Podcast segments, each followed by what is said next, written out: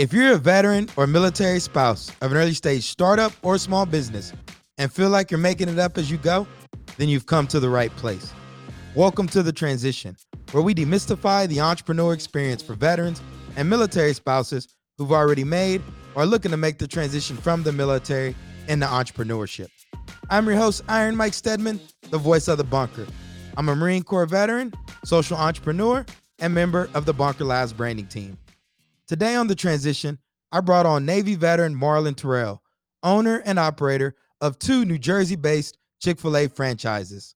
One of the reasons I'm excited to have Marlon on the show is because he was one of the first people to expose me to franchise entrepreneurship opportunities. Franchises are small businesses and represent a great opportunity for the military connected community to pursue their entrepreneurial ambitions under trusted brands with established systems and processes, all without having to reinvent the wheel. On the show, Marlon lifts the veil and gives a behind the scenes look at what it takes to buy into a franchise, the leadership challenges that come with running one, and the abundance of opportunity available to veterans and military spouses in the space. My hope is that by the end of this episode, you have a better understanding of what it takes to be a franchise entrepreneur and how to pursue that route if you choose to. Before you hear from Marlon and I, make sure you subscribe to the Transition newsletter at the link in the show notes. Feel free to leave a comment on the newsletter or any feedback you have from the latest episode of The Transition. Also, I'd love for you to share questions that you'd like me to cover on next week's show. If you're interested in contributing to the newsletter with the post of your own, shoot me an email at mike.stedman at bunkerlabs.org. Also, I strongly encourage you to check out the official 2021 Bunker Labs Holiday Gift Guide, which features over 50 veteran or military spouse owned businesses, many with promo codes for holiday savings. You can also access the guide at the link in the show notes.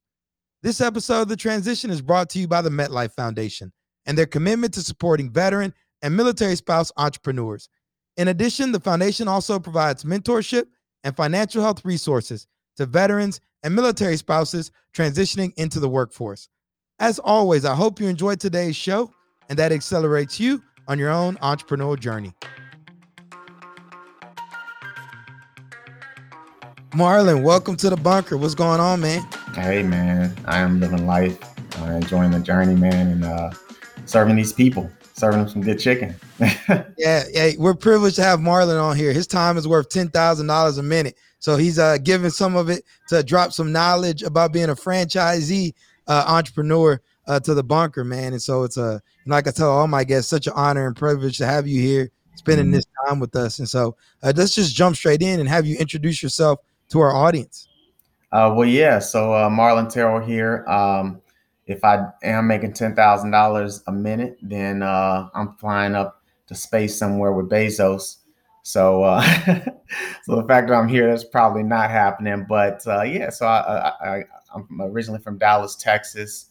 I started my first job with Chick Fil A. I've um, been blessed to have two jobs in my life: Chick Fil A, the Navy, and back to Chick Fil A. I went to Annapolis um, because I heard about them from uh, just for getting recruited for football, and glad I went there. Did submarines and uh, came back to what I knew to Chick fil A uh, in 2015. I stayed the course with reservists, and I actually just uh, retired about a month ago. So um, did my 20 years as well. So it's been a blessing. Congratulations on that. That's yeah, awesome. Appreciate it. So Marlon was uh, making a pathway because I didn't know anybody who ran a Chick fil A. you know, like in the military. And I remember you stepped out and, you know, you got out and you went into that. Um, and you know, one of the things we were just talking about, if you feel like you've also attracted other veterans to the opportunity that are present, presented by uh, Chick Fil A. And uh, what I think is so interesting about that is, on the outside looking in, we all have this perception of entrepreneurship, which is either the startup entrepreneur or you're bootstrapping something, you know, main street, local. And not a lot of us look at the opportunities within the franchise uh, space. Mm-hmm.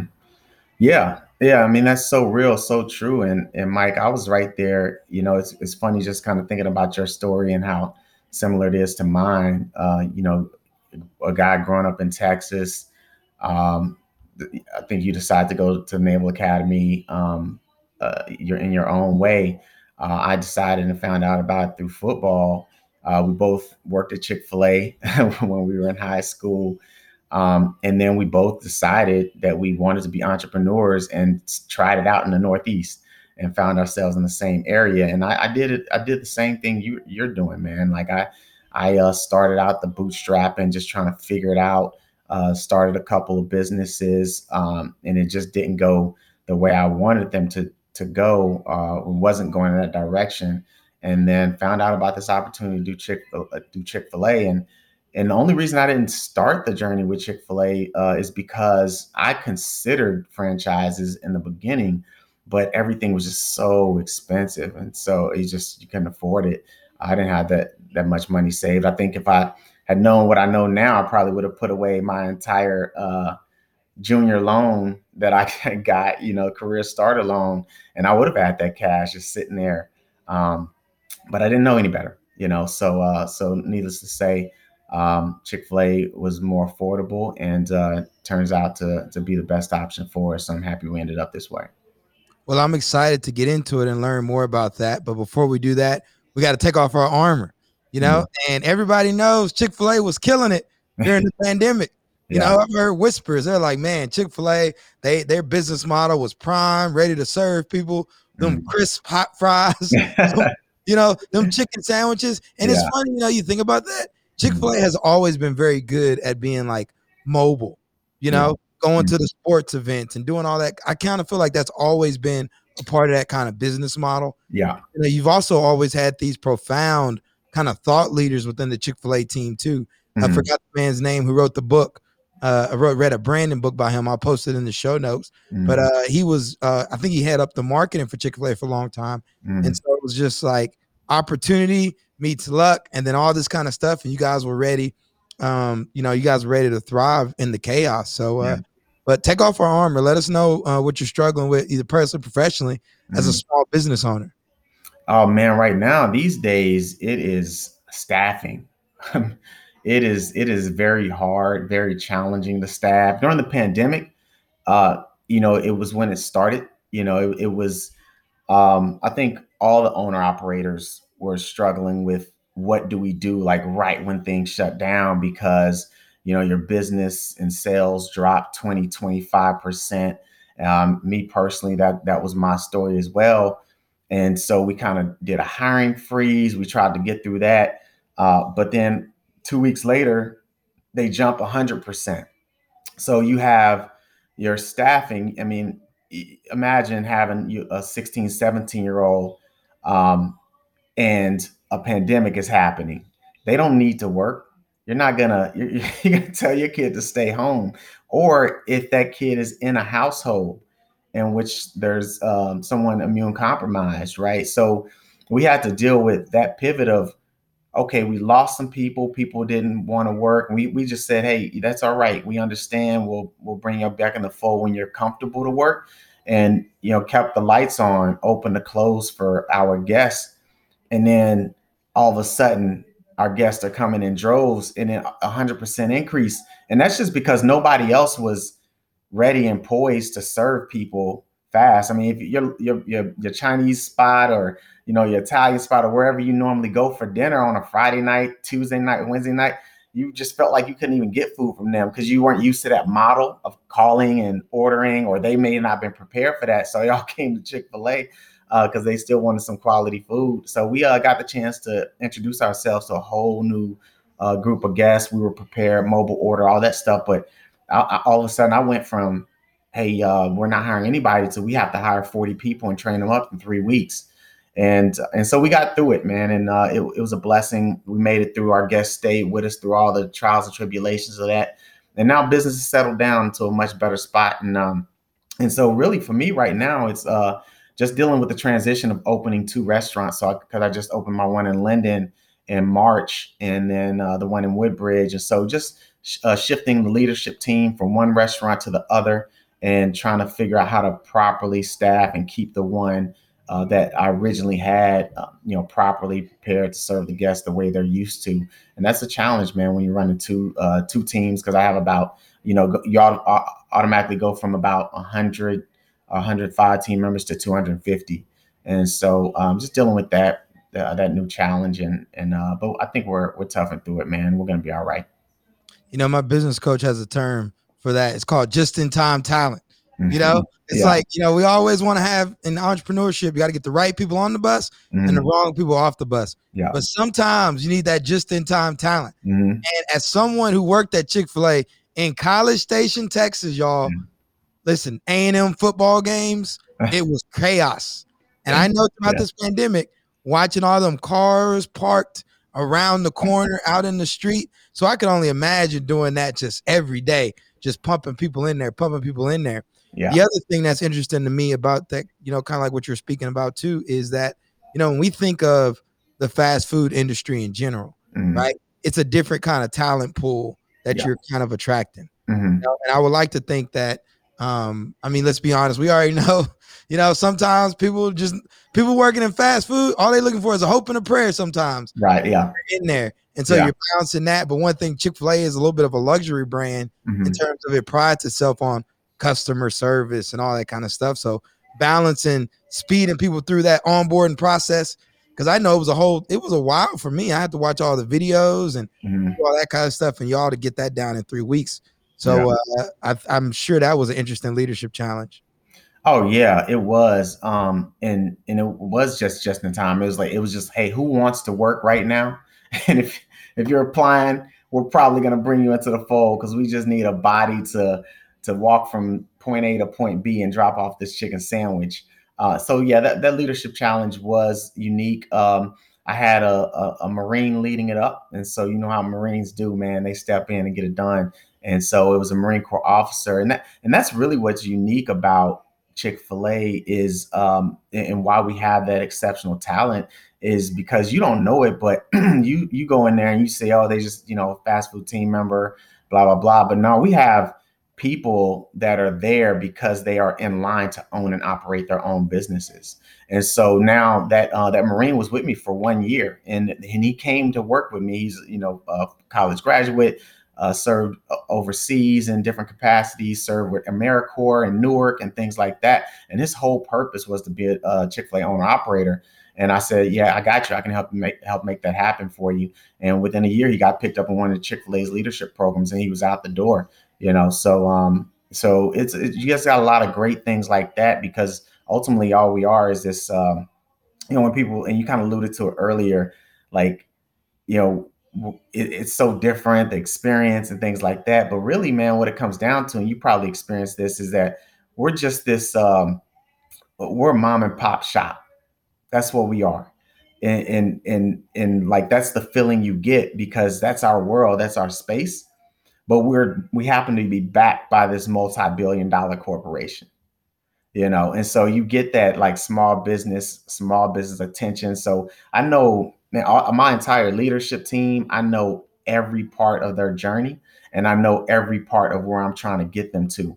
And not all of them are there just to be with me. A lot of them are there because they're trying to be owners. A lot of them are there because they're trying to be um, work down the support center. So you you kind of you're kind of balancing this, um, you know, white collar, uh, future potential and person, and that's where they're trying to get to, and teaching them how to run this lead this blue collar workforce.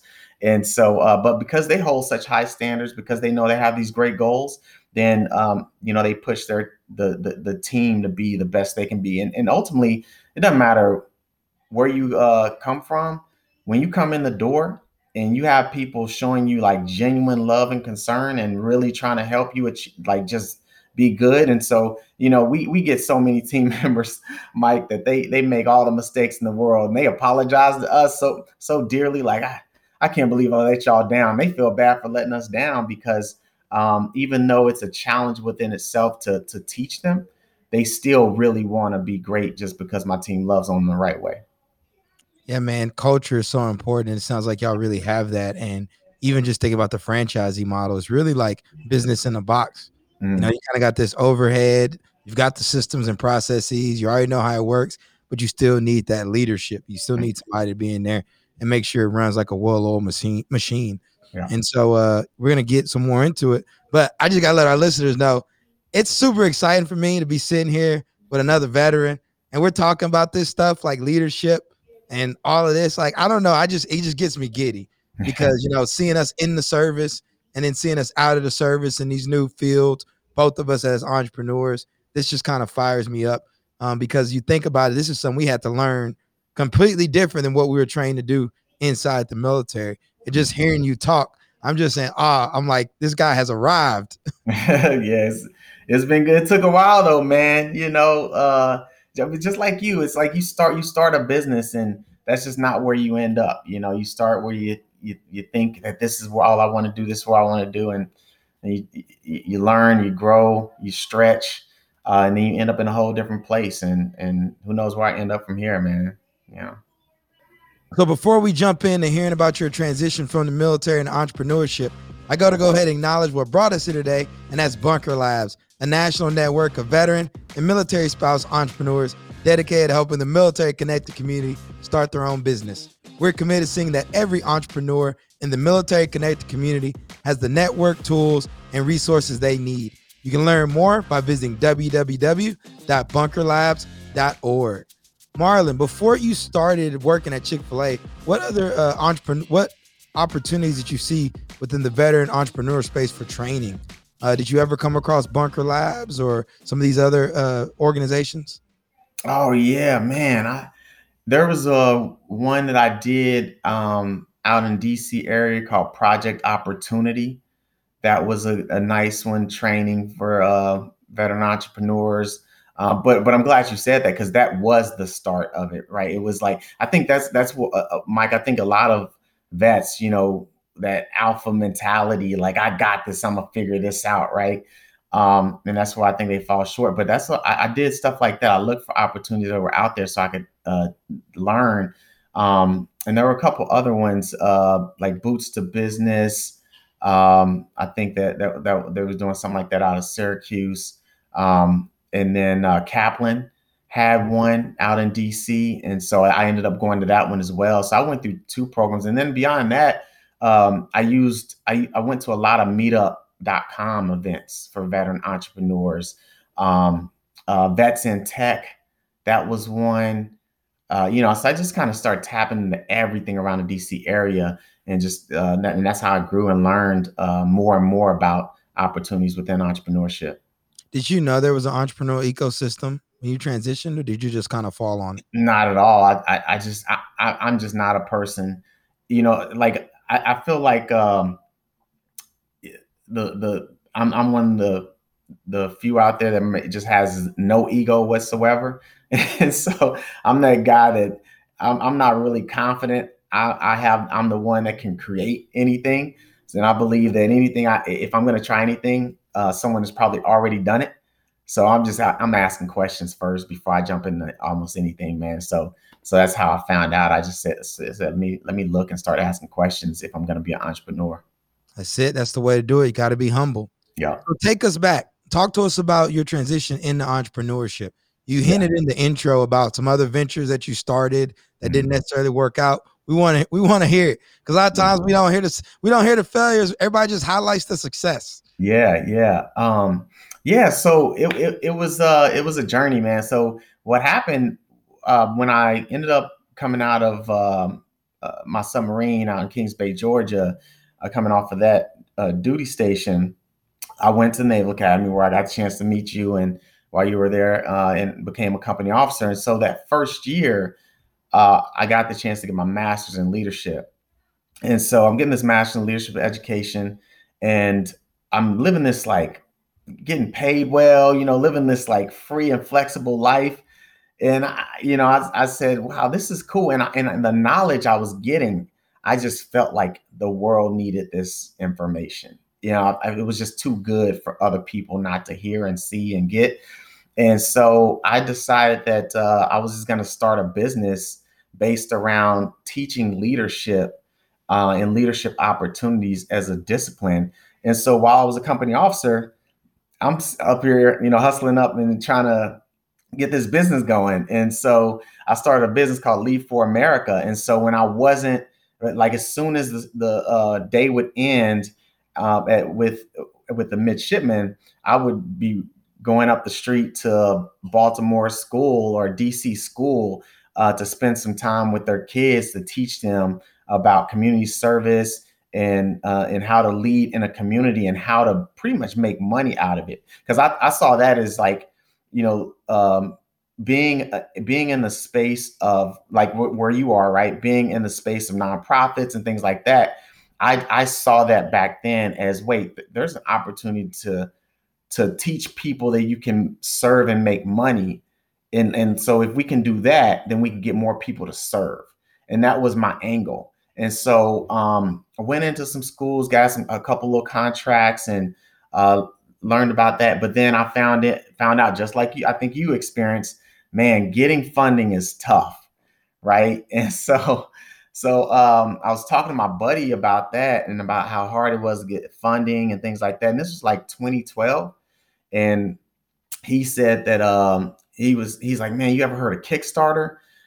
And I and I, I I hadn't heard of it at the time. So we looked into Kickstarter, started thinking about that. And so we had an epiphany like, man, I bet there are people, more veterans like us, that just need funding. And not only that, they just need help.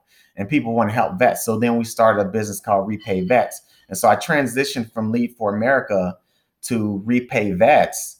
And um, we worked on that for a couple of years and spent uh, spent a lot of money building out the platform because it wasn't as cookie cutter then because Kickstarter had just started. So you didn't have all these platforms you could just pop, uh, open up a GoFundMe or whatever. And I think the year I started that GoFundMe may have just started, like had just come off the ground around that same time. If they were open, maybe a year. Uh, Indiegogo, it was it was only like three or four of them out there. And 2012, right? Yeah, 2012. Like 2012. yeah, about right. Because I went to Afghanistan, I came back, and I was like, "What is Kickstarter? What is right. all this stuff popping up?"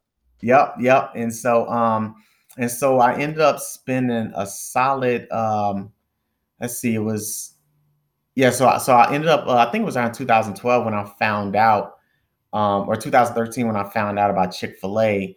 And um, at that time, I was like, you know, let me give this whole this thing a full year before I even think about starting to apply for uh, a Chick Fil A because I want to give another because I think I was in it for a year and I want to give another full year of committing to it. And we managed to um, you know make some of our money back and um, ended up at least growing flat from it. But just the um, what it takes to build a business like that and um, take it to the next level and and maintain the security on the background, it was just so expensive that was hard to grow it at the pace that we needed to. And we just didn't. We we got the chance to get into a in front of a couple of uh, uh, angel investors and a couple of couple of VCs, but just um, wasn't able to get the funding at the time. And so went ahead and transitioned into Chick Fil A. But uh, but I learned so many lessons from it. So I'm glad I did it because because before that it was before starting Lead for America. You know, I'm I'm at that time I'm in the Navy uh, for five, six, about five years. And so this is 07. And so my I'm thinking, just like you probably experienced, I'm thinking, do I go get an MBA or do I just try and start a business? And so I leaned into let me take the money that um, I would have put into an MBA and just go start a business and figure it out. And that's the way I went. And so I, you know, a lot of money spent with Lead for America, a lot of money spent um, with repay vets. But it all led me to where I ended up with Chick fil A because I learned so many things about the business process. What year did you officially leave the Navy? Uh, uh, well, I, I left active duty in 2010 and went right into reserves.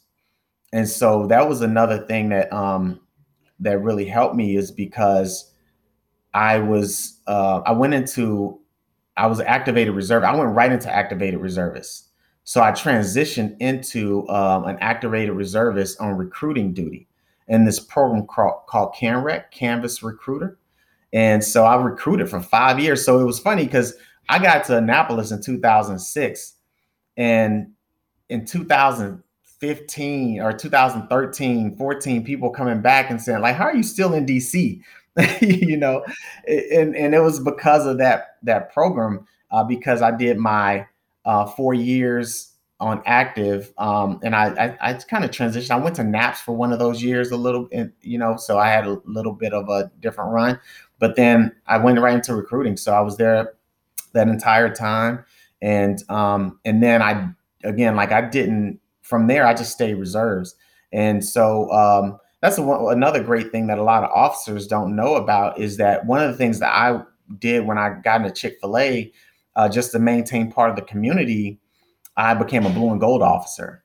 And that was just a, hey, I want to serve. I want to help people get into the Naval Academy. I wanted more people to know about it because it changed my life. And then I found out that you could get retirement points by doing this. And so I was like, oh, well, I don't really have to get out of the reserves because I can do selective reserve if I want to. I can do uh, IRR. I can do um, VTU. And so there's the, like these these um, different ways to transition through the reserves and not completely get out and really get those points that you need on your own time. And and, and now it, it it may impact your career progression because I just re- retired. Um, like I said, uh, actually August 1st, I'm taking my last day out of the Navy. Uh, I had my retirement ceremony July 10th.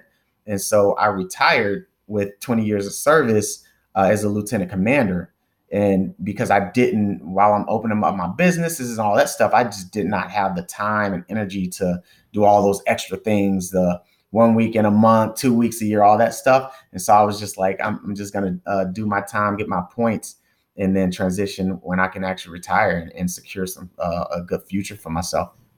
Yeah, man, I appreciate you sharing that. And he's not just a franchisee entrepreneur; he's a strategic entrepreneur. the reason I asked him a couple of those questions, one, for those of y'all that are tuning in that are not familiar with the service academies, blue and gold officers are uh, basically civilians that help recruit talent to go to the Naval Academy. So that's what he was referencing. And when he mentioned NAPS, that stands for Naval Academy Preparatory School. So that was where I went because I wasn't smart enough to go in right away. So they mm-hmm. sent me to a prep school for a year. But um, the reason I asked that question is, you know, during that time while you were, you know, trying to get these other ventures off the ground, you still had your base covered mm. because you had that active reserve component. So you had your salary taken care of, you had your benefits taken care of. You also had a family, you know, a beautiful wife and mm-hmm. children. And so I'm sure that was important to you as well. And the reason I bring another reason I bring that up is, you know, um, a lot of times we think that to participate as entrepreneurs, we all have to go all in. Mm. You know, that you just got to kind of jump out there without covering that base. That's what I did. I jumped out without covering the base. I built the parachute on the way down. but there's a there is a better way to do it, you know. Mm-hmm. Um, and sometimes you might got to keep a day job while you build out that dream job, get some traction going, and that way you can ease that you know that transition into going full time. Yeah, Mike, and, and it's not even about like better way or what's better. It's just multiple, right? Um, you know, so many different ways. One of one of the things that these uh, young people and vets have right now that um, I, I I don't think I fully uh, like appreciated at the time, but it's that post 9/11 GI Bill. I mean, like you're talking about you can be getting your MBA, you can be getting your bachelor's degree in business if you are an enlisted and you don't have that bachelor's, while getting your entire school paid for while getting money, right? And that and that can cover your base while you're in that. So now you're in this network around other business thinkers, and you can be starting a business together, you know, right there because you got this guaranteed income while you're going to school, you know. But uh, but I think um, I think when you start business or you're thinking about going into a business, I think that um, you should expect to be doing a 6 a.m. to midnight job anyway. And so for me to be working throughout the day and then spending time 4 p.m. until midnight, 1, 2 in the morning was just kind of what I expected to do. I didn't expect it either any other way, but to just kind of keep working, keep grinding, keep working. And um, you know, you know how people how, we say it, man. You can sleep when you're dead. And so, uh, but if you grind it out, then I'm getting a, a, little bit of rest these days. So um, yeah, I'm got to put in that work. Journey, you know, got to put in that work in the early phases. Yeah. But talk to us about this franchisee opportunity because mm-hmm. you know there's a lot of, I'm sure there's a lot of information out there, but we're not privy to it yet. Yeah. But we will be thanks to people like you. So what is that process like? I know one of the things you mentioned early on was you felt like you didn't have enough capital for some of these other franchises mm. opportunities, and Chick Fil A was a good fit. And you know, one of our previous guests was a guy named Jerry Geen from uh, Fortune Bank out in Arnold, Missouri, and he shed some light on how the banking system works and how they really do look for growth stage businesses like the franchisees to be able to get those kind of bank loans. Mm. Yeah, you have you have uh, several franchises out there uh, where if you work for them um, while you're you, like as a GM, then they may help you with financing. They may get you a group together or something like that to kind of assist you in getting that bank loan. Whereas Chick Fil A is totally different. Um, it's a whole different business model.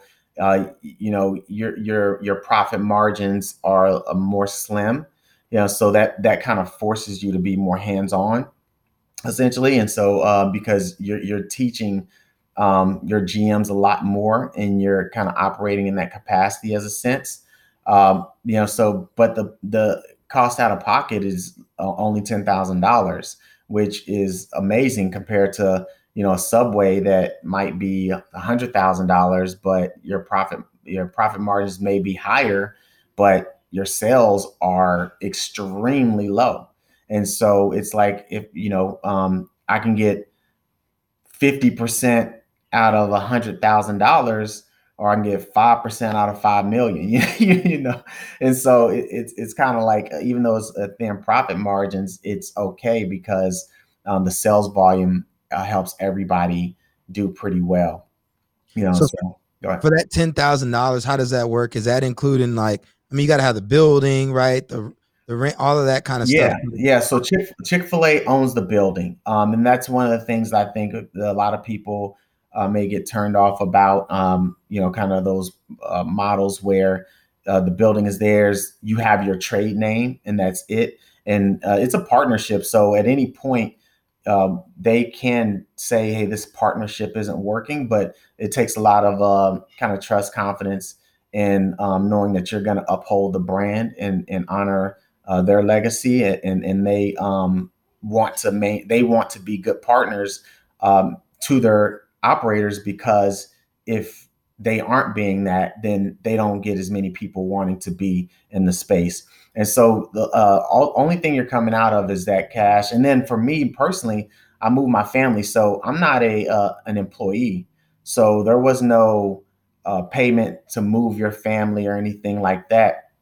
Um, so th- that's when you talk about just the finances of it, then that's it. The hard part is getting selected because the selection process right now, I think it's nearing nearing a hundred thousand people applying for to uh, partner with Chick Fil A and be a franchisee, uh, but you're only getting, um, I think, probably 100, 150 is how many people they're selecting out of that group.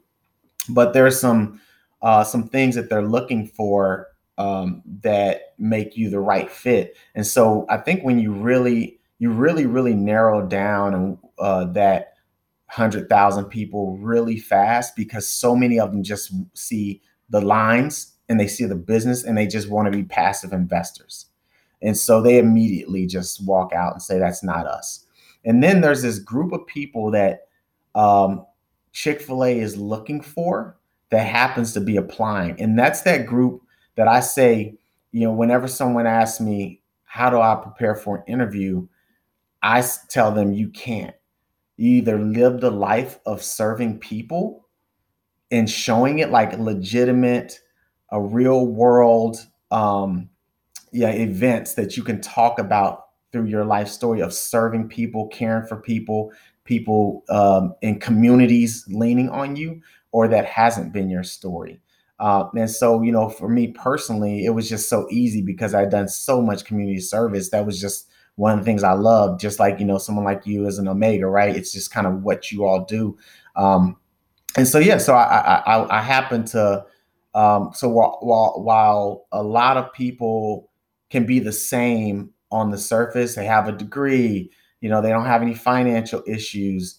Um, they, you know, all these great things. They have some leadership. Uh, all these great things. That's one of the things that that really separates people. And then another one that separates people is leadership. Have you proven to, to lead? Because you can be the best uh, salesperson from your company, but do you have the best sales team? And that's what um, Chick Fil A uh, really likes. And I would say another thing that that separates people is even if you're you come from a white collar world of leading people, ha- do you have experience in blue collar in a blue collar world? And so for us, being officers in the military, um, who se- several of our peers come from that environment, who are other officers, uh, a lot of our enlisted come from that kind of blue collar space and blue collar world. And so we have a we can go up and down the spectrum of uh, different financial backgrounds, uh, different worldly backgrounds, and everything uh, to get the task done. So uh, so it's like once you start peeling back the onion, you find that okay, hundred thousand people apply, but only of that group, it's probably three thousand that Chick Fil A is even going to consider anyway, and maybe three thousand that once they learn about the time commitment that even want to be part of it. Yeah.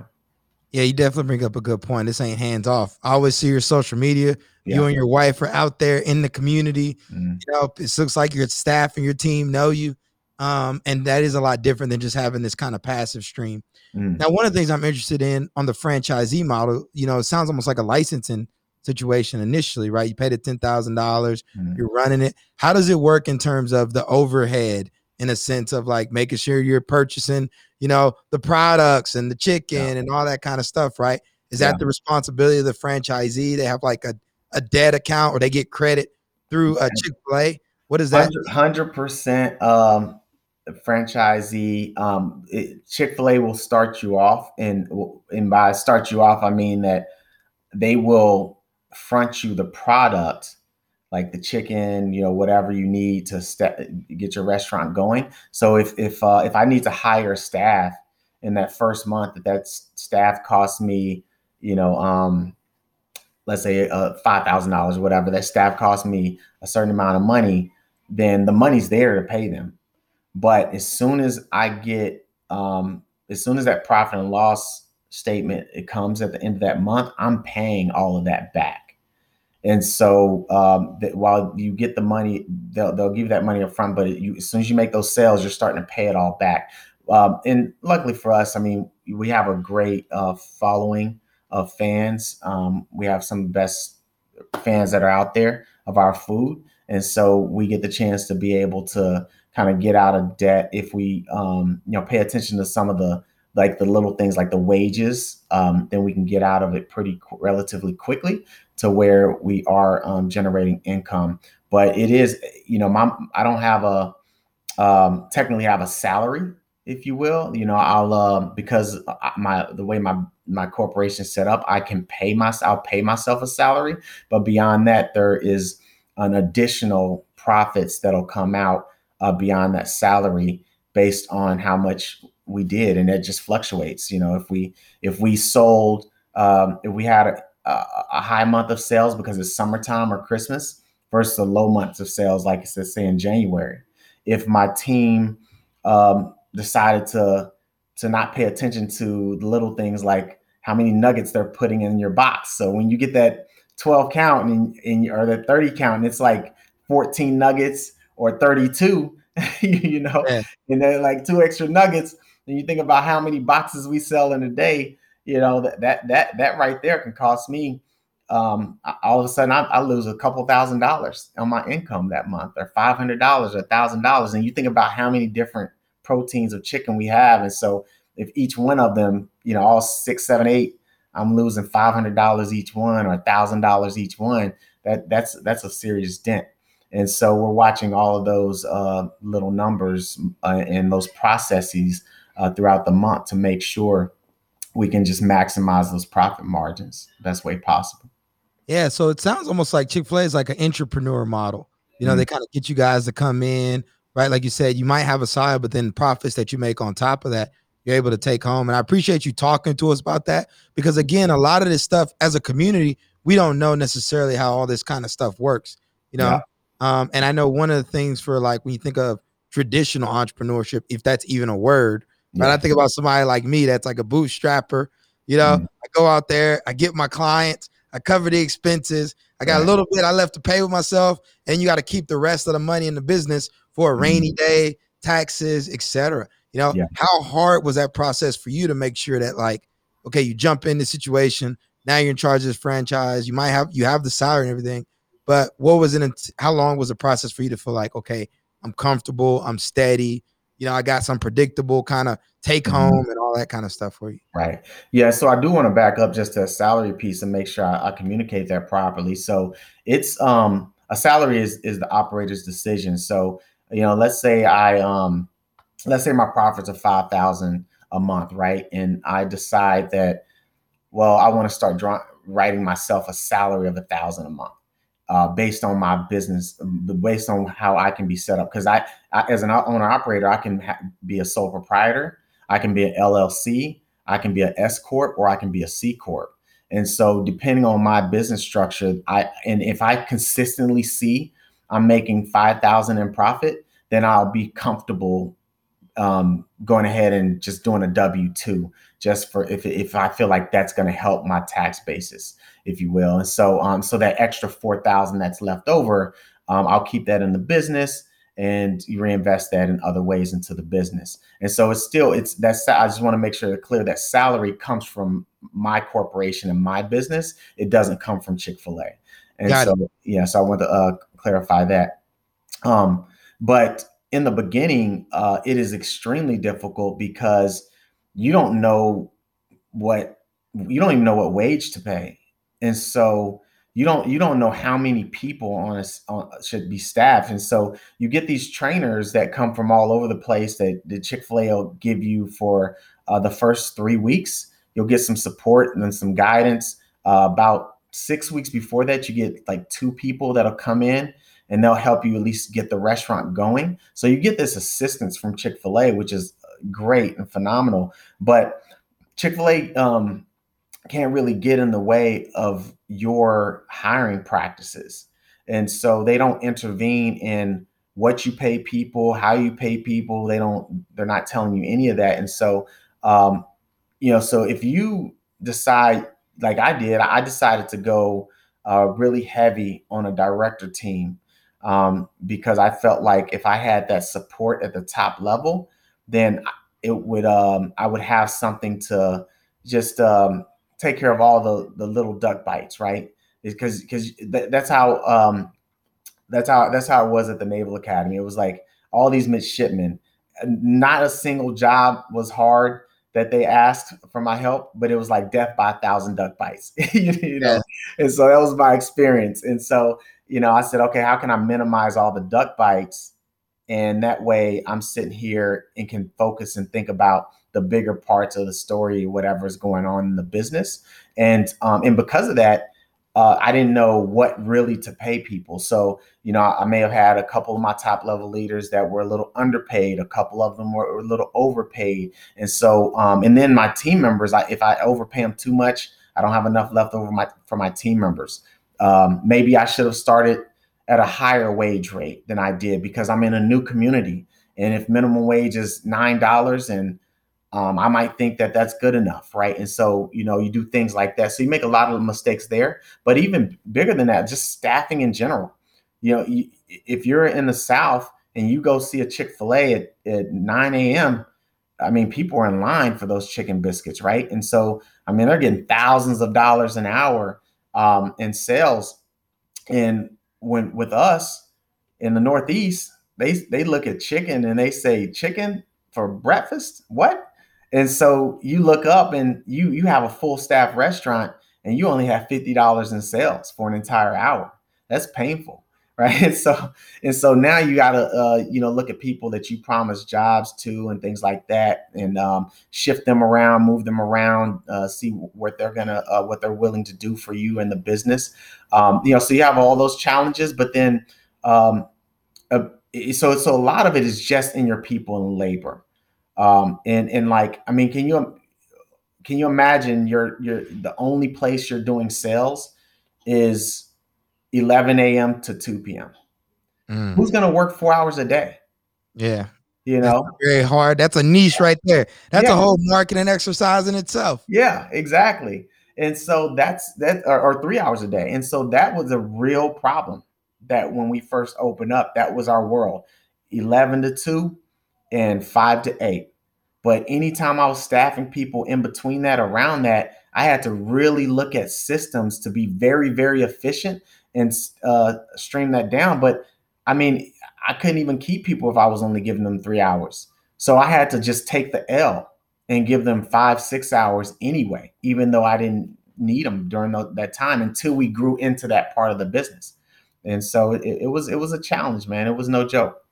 So when you say grew into that part of business, you're talking about built the community up, get a more consistent kind of flow going. Yeah, yeah. There's a lot of lot of different things um, locally inside the business that you can do to be ready for guests when they come in, and just and it's it's like an investment. It's an investment into the growth of certain parts of the business.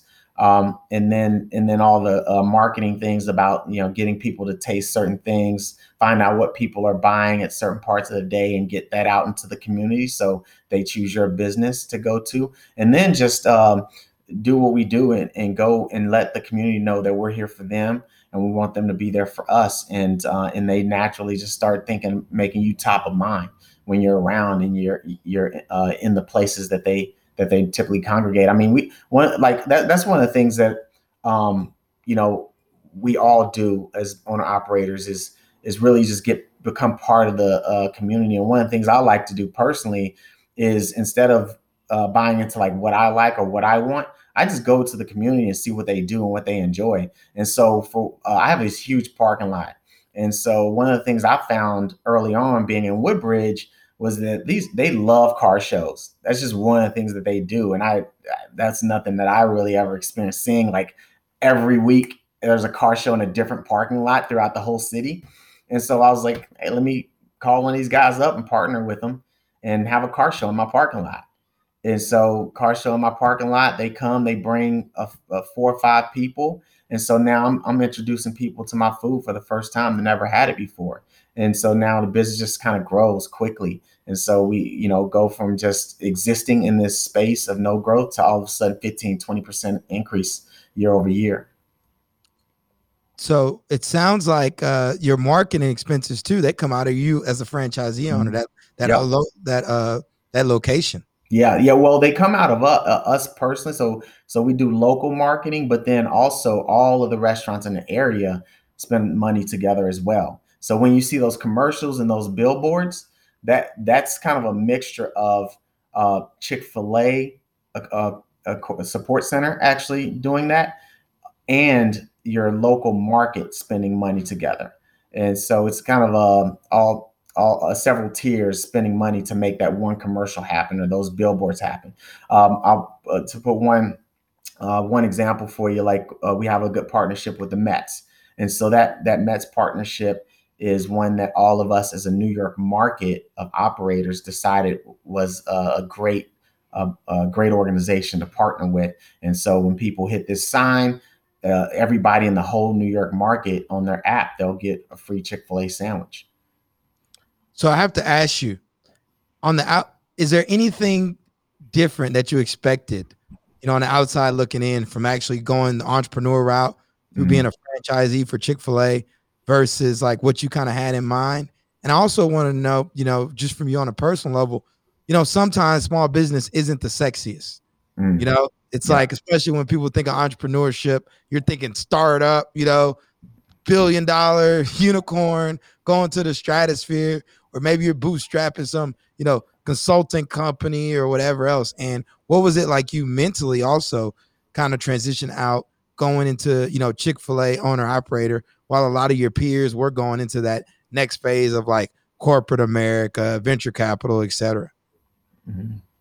Um, yeah. So uh, for that world, I, I, I felt like I wasn't really cut out for um, anything else, you know, that was out there. It, it just wasn't anything that really excited me as much as what this world is. Cause I was gonna be an educator. Like that's it was like I was I was really angry that that the uh, education system is not sophisticated enough to see that a military officer uh 0304 coming out can't be a principal on day one. I you know like i'm sure you you feel that way right? Like we can do that job you know um and so uh, that so like really um, mentoring and being around young people and seeing them success. That's why I became a company officer. Like that's what I love to do. That's what energizes me.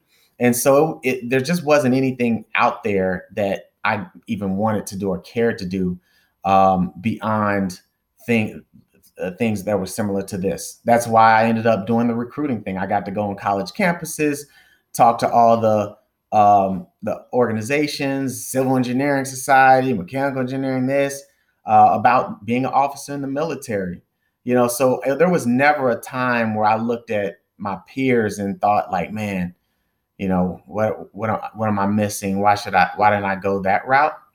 Um, but so so mentally, just like where I was was extremely happy, um, but at the same time, extremely exhausted because um, I was fortunate enough that my wife was working with me, but she gave up her job in in her career and she was doing really well. She was she was running early childhood education in Baltimore City. Um, and so I'm doing well. And now we had just bought this nice house in Maryland. And I said, Hey, let's go sell chicken in New Jersey and you know just give it over to God and and hope that this thing works out because we I have to figure out now I moved you into a little apartment. And we got to figure out you know how to make some some money and, and really get back to where we were. And can we get close to that income that we were making then? And so um yeah so it was it was just really a nervous time you know because i, th- I think that's one of the things that people um really don't understand. They they they look at they look at the Chick Fil A and they just see the, the, the, lines and they think, oh, it's automatic, it's automatic, but it's just not. You know, there's a there are a lot of stresses that go into that. Um, Chick Fil A does a great job at creating a very competitive climate because they naturally partner with Type A folks like myself who are naturally competitive. And if your restaurant isn't performing the best, you know you're you're trying to get it there, and so you don't know how not to stop uh, and so you're wrestling that with this um, moving your family into a new space. I had a two year old at the time. Um, you know, my wife, the fact that she was working with me, it made it easier for her to accept me getting up and being in the restaurant at 4 a.m. and not coming home till 1 a.m. You know, and so um, and she would she would come in, she would come have lunch with me at the restaurant she would bring my daughter to have dinner with me at the restaurant. And that was my world for about a solid three to six months for six days a week. And then Sunday, I was in there by myself eight hours a day. You know, and so and, and the whole time I'm just thinking about how can I, you know, because that first P&L statement, you make no money. You're negative, negative thousands of dollars. Okay. You're just like, oh my gosh, like how am I going to make money? Like we at this point, at this point, Mike, you've gone probably at least a solid three to three to six months, no income at all, no income in the household. Wife hadn't had a job. You started I, I, for me. I started my training with Chick Fil A and gotten out of Navy in May, and my restaurant opens in September. Opened in September, and so that's another thing, uh, and I, and I'm um, glad you bring this up because one of the things I didn't share about the financial impact is that you also have to have reserves. So because you're gonna go six months to possibly a year with no income, and so you're, you, that, that strain of like, how do I get back to where I was is real. Um, and so if you're in a, a partnership, then it's important that that partner really understands and is, is tolerant and accepting of that. But it would have been uh, uh un, unworldly uh, a stress if if my wife was looking at me saying, "Why aren't you at home?" But she understood uh, the journey because she was there and she saw the team and she knew I needed to be there. And she knew what I was doing and she believed in what I was doing, and that's why we were able to to get things off the ground. It took a uh, six months to really get out of the restaurant, like uh, to the point where I was probably 10 to 12 hour days. Um, but then it took about a year to where I was like, okay, I don't have to be here every Saturday. And then it took two years to where I was like, I'll just go into Saturdays when I want to.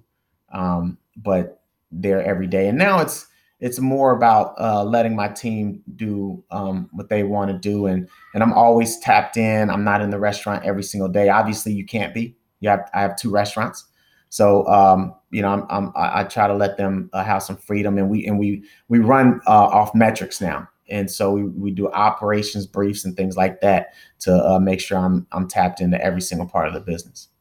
So it sounds like business is doing good. Got your two locations, able to spend more time at home with the family. Mm-hmm. So you mm-hmm. got out of that like that kind of messy middle. Yeah, yeah. Well, I'm out of the rut of every day, all day, and I get the chance to do a lot of the fun stuff. I I just tell my marketing director like, get me in the community. Like, when is that? When when is the football team starting up so we can go?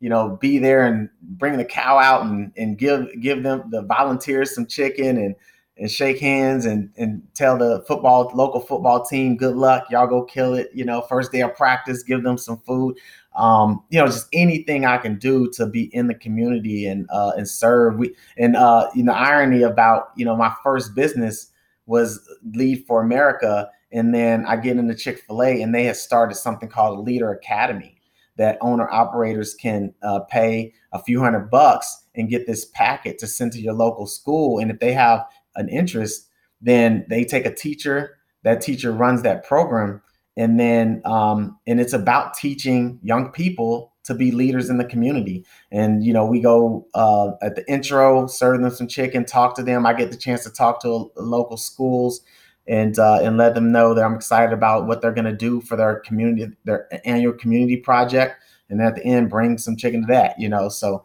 it's just it's just the fun stuff, uh, fun stuff now. It doesn't doesn't mean like the the stress isn't there, right? Like when like when COVID hit hard, it was like I'm back in the restaurant because you know my team needs to see that I'm here every day with them. They need to see that hey, I'm not gonna let y'all get here and serve these guests and be scared if you're gonna contract some virus um, if I'm not there with you, and then still going home to my family. So if I can feel comfortable doing it, you know. So I was there a lot more hours. Like I went back to that 12 to 15 hour days to where I could see every day part and they could see me. Um, but I have that flexibility now to pick pick up uh, when I feel like the business really needs me and throttle back and enjoy time with my family when I feel like uh, th- th- my family needs me. So Marlon, we got veteran entrepreneurs and military spouses tuning in from all over the country, all over the world. I want you to express to them the opportunities that are available within either Chick-fil-A or just franchisee marketing in general. And then I also want you to leave them with some tips about what it means to be a franchise entrepreneur. Yeah. So um, first and foremost, I would say that um, getting into the world of franchising uh, may not be as as difficult or as challenging as you think it think it is. Uh, don't let the the financial piece um, kind of keep you out of the door. Ask questions first. So go to the websites, uh, sign up for the, uh, whatever information they have, and they may have a great system of financing set up for you. So you don't have to come out of all that money because that's one of the places where I think I missed the boat on understanding franchising. Um, so there's a lot of places they may want you to work there for a year as a GM, and they may hire you, uh, and then they'll get you in. Um, I would say that if you're going to franchise, franchise with a very reputable model, uh, and ask the franchisees. Uh, don't hesitate to to see if you can reach out to them and call and ask them what their life is like based on what you're looking for. Because um, if it's just a new workout center and they're trying to do a fran- franchise, then they're probably not going to provide you the support that you need and want. Uh, Chick-fil-A is a uh, business that says, "Hey, you're you're in you're not you're in business for yourself, but you're not in business by yourself." And so, um, and I think if you're franchising, then you're probably doing that because you don't want to be in business by yourself. And so, I'd encourage you to to find a franchise um, franchisee and ask them that question do they feel like they're in it alone and that'll give you a, a, a good idea there. Um, uh, but uh, other than that, just expect to, to, don't expect it to be easy. Expect to grind it out, just like uh, any other uh, business, j- just like you do at a startup. You know, don't expect to, you to turn the lights on and people to to just kind of come in uh, the floodgates. Expect to grind. Expect to work. Um, but if you do that, then uh, the chances are, especially with it being a reputable franchise, then um, you'll look back two, three, five years uh, down the line, and you'll be uh, very, very happy you did it. And do not forget if you are in a business which hires people, if it's a business that hires people, not not contracting 1099s just temporarily, hiring people, that is and should be your priority. And if you lean into the people, they will lean into the the guest and the community, and you'll be just fine. Marlon taught me something, y'all, that uh, we were talking about in the pre-interview. But you know, one of the things when I first heard that he was going to work for Chick Fil A, um, I was like, man, that's real interesting. I never, I would have never expected that because I didn't know a lot of officers going into franchisee mode. And you express your story about, you know, you you worked at Chick Fil A as a young man, and then for you to be able to kind of go back in there and mentor these guys and gals on financial literacy you know, teaching them about leadership because a lot of people, especially young people, this is their first job.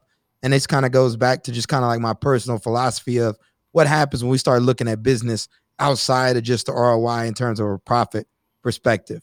You know, you're uplifting the community, you're training people, you're creating a classroom. You know, they're getting on the job training, and there's so much stuff that kind of goes into that. And so you have helped me change my perception on what it means to be a small business owner what it means to run a franchise and just the leadership opportunities that are there. So I want you to know I appreciate that. And uh, yeah, man, thank you for spending this time with our listeners. Uh, for those of you that are interested in learning more about Marlon, uh, where can we find you at Marlon? Uh, I'm on IG at IMD Terrell. I M D is in Delta, T E R R E L L. You can also uh, check out our restaurants, CFA St. George's Avenue and CFA Linden, FSU on Instagram and just check out the great things that we do for people and how we uh, serve the community. So, and those restaurants are in Woodbridge, New Jersey and Linden, New Jersey. So, even if you looked up the websites and looked up those cities, you'd be able to find our website as well. As a community, how can we help you? Um, really, that's that's that's a tough one. Uh, you know, I think continue to uh, obviously you know, spread the story of, of Chick Fil A and and all the great things that all the owner operators do.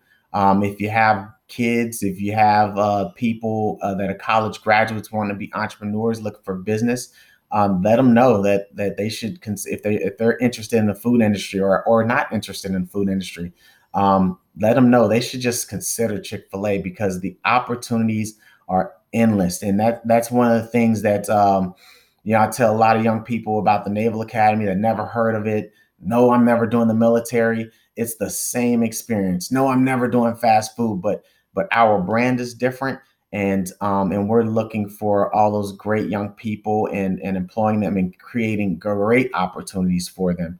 And so I, I really encourage and appreciate if uh, if you tell all those great people you know looking for opportunities that they should consider being part of our brand. You heard it from Marlon. Be sure to check it out, and I'll be sure to include some links in the newsletter that I'll go. I'll send out um, before this episode drops. So for all our listeners out there, if you haven't done so, do me a favor and go ahead and subscribe to the Transition Podcast and newsletter on Substack at the link below.